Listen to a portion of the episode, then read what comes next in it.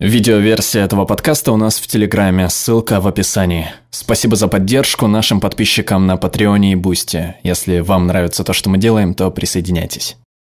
Трудно представить себе все последствия ядерного взрыва. Будем надеяться, что ни один человек на Земле больше не станет свидетелем ядерной катастрофы. Впрочем, существует научно обоснованный план действий, который мог бы спасти жизни сотен тысяч людей, находящихся в непосредственной близости от эпицентра ядерного взрыва. Что это за план и от чего именно он может нас защитить? Разрушительная мощь ядерного оружия является результатом деления, при котором атомное ядро расщепляется надвое – при этом высвобождается огромное количество энергии. А в некоторых ядерных материалах нейтроны, образованные в результате деления, поглощаются соседними атомами, в результате чего снова происходит расщепление ядра.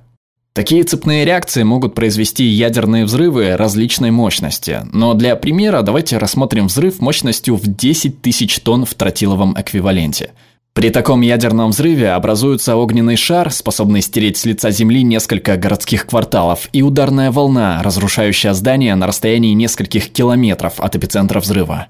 К сожалению, уже невозможно спасти тех, кто оказался в радиусе огненного шара. Но для тех, кто находится в зоне ударной волны и за ее пределами, разработанный учеными порядок действий может оказаться спасительным. Это может показаться удивительным, но самый надежный способ защиты до, во время и после ядерного взрыва – это укрыться в помещении. Как и во время торнадо и ураганов, надо спрятаться в здании с прочными стенами. Это оградит вас от ударной волны, теплового излучения и радиации.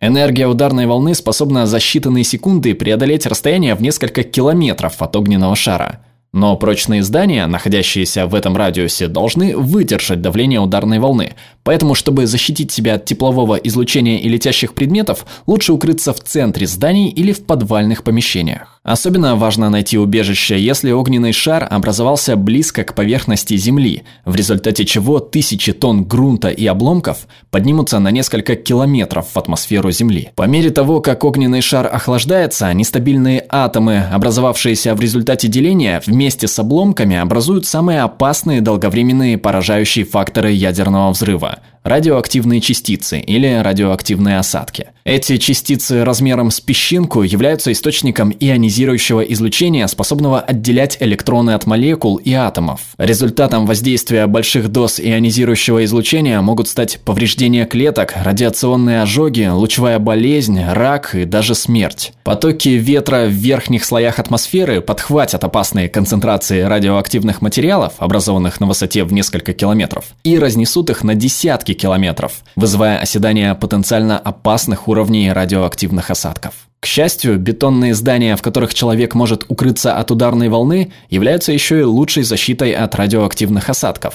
При удалении от объекта излучения и при столкновении с преградой уровень радиации снижается. Если разбитое или запечатанное окно представляют для радиации минимальную преграду, то прочный слой стальной бетонной конструкции или грунта может послужить серьезным барьером. И поскольку радиоактивность осадков снижается вдвое в течение первого часа и на 80% в первые сутки после взрыва, чтобы максимально избежать самых неблагожелательных последствий радиации, необходимо оставаться в убежище на протяжении 24 часов. Такое убежище необходимо найти в течение первых 15 минут после взрыва, поскольку спустя это время начнется выпадение осадков. Самые опасные радиоактивные частицы являются и самыми тяжелыми. Они выпадают первыми, оседая на улицах и крышах домов. Именно поэтому лучшим укрытием от них являются подвальные помещения и средние этажи высотных зданий. Если же человек не успел успел вовремя укрыться от радиоактивных осадков, необходимо следовать следующим рекомендациям. Укрывшись в безопасном месте, следует снять с себя обувь и верхние слои одежды, помыть незащищенные участки кожи и спрятать подальше загрязненную одежду. Оказавшись в убежище, необходимо оставаться там минимум 24 часа. Если убежище ненадежное или кому-то требуется срочная медицинская помощь,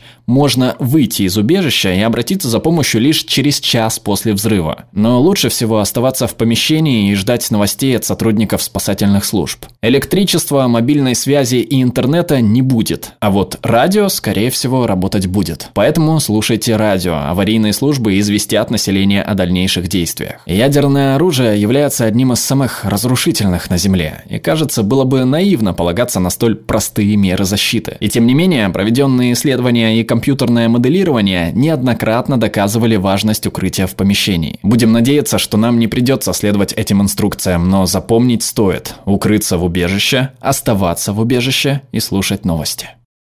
Перевела Анна Пикот, отредактировал Ростислав Голод, озвучил Глеб Рандолайнин.